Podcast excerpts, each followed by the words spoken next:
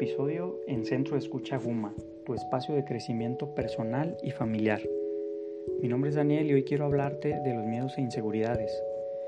Primeramente, para diferenciar el miedo de la inseguridad, vamos a tomar en cuenta que el miedo tiene que ver con una sensación física evolutiva que genera una respuesta automática ante una amenaza latente.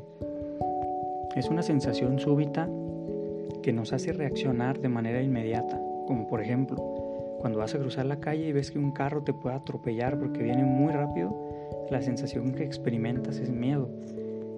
Y este hace que la sangre se coloque rápidamente en tus músculos para que puedas tener una respuesta rápida de huida. Otro ejemplo es cuando alguien puede ver que están asaltando a una persona y sin pensarlo enseguida va a su auxilio sin medir los peligros que esto pueda conllevar. Esto es porque la respuesta del miedo es generalmente huir o luchar, porque tiene que ver con la supervivencia. Las inseguridades tienen que ver con los miedos. Sin embargo, estas tienen una construcción mucho más elaborada que los miedos, ya que tienen que ver con los aprendizajes y las vivencias que se han tenido a lo largo de nuestra vida. Generalmente la inseguridad es una sensación que todos hemos experimentado, los ejemplos típicos los podemos ver en las personas cuando tienen una presentación importante dentro de su trabajo, eventos sociales donde quieren quedar bien con los demás o lucir una vestimenta excelente que cause una buena impresión. Sin embargo, las inseguridades se pueden extender a muchas áreas de la vida, afectando principalmente el autoestima. Asimismo, estas inseguridades se pueden tratar y trabajar hasta poder superarlas y controlarlas. En caso de que presentes inseguridades en alguna de tus áreas, es recomendable asistir al psicólogo para poder analizar el caso y tengas la confianza para así poder trabajar en ellas.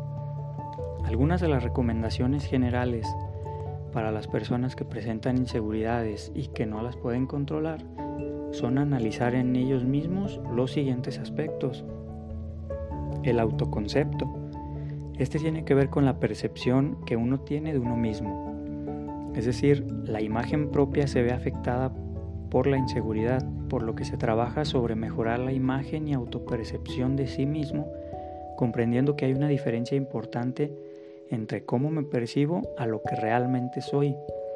Algunos se perciben menos de lo que son y esto puede generar inseguridad, y otros se creen mucho más de lo que son. Esto tiene que ver con otro tema llamado narcisismo. La idea aquí es regular a la realidad de nuestro autoconcepto para mantener un equilibrio funcional. La baja autoestima.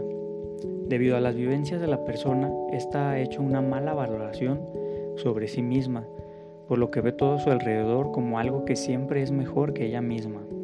Esto hace que se caiga en un círculo vicioso de estarse desvalorizando constantemente.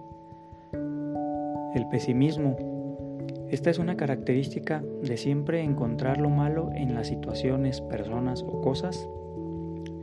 Por lo general buscan algo que falle para confirmar y justificar su propia inseguridad.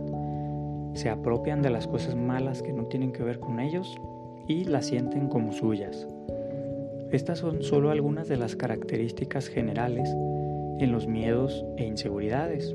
Recuerda que para poder trabajarlos es importante enfocarse en, primeramente, reconocer cuáles son tus miedos e inseguridades. Una vez que sepas cuáles son, los puedes anotar o memorizar para después poder hablar de ellos de una manera más natural.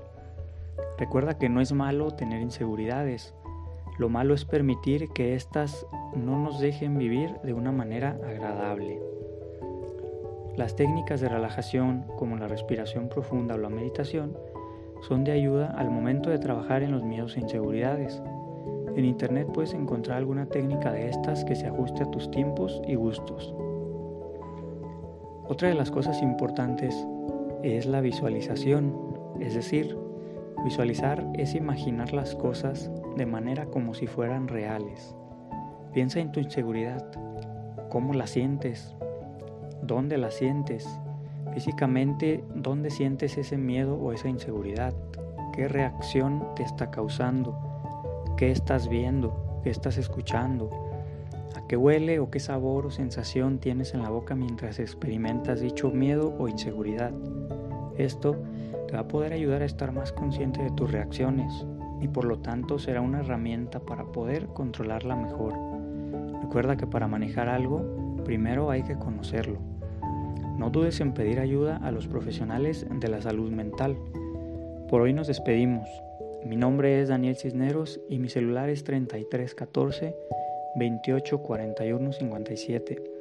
Recuerda que en Centro de Escucha Guma contamos con especialistas que pueden brindarte orientación y apoyo emocional.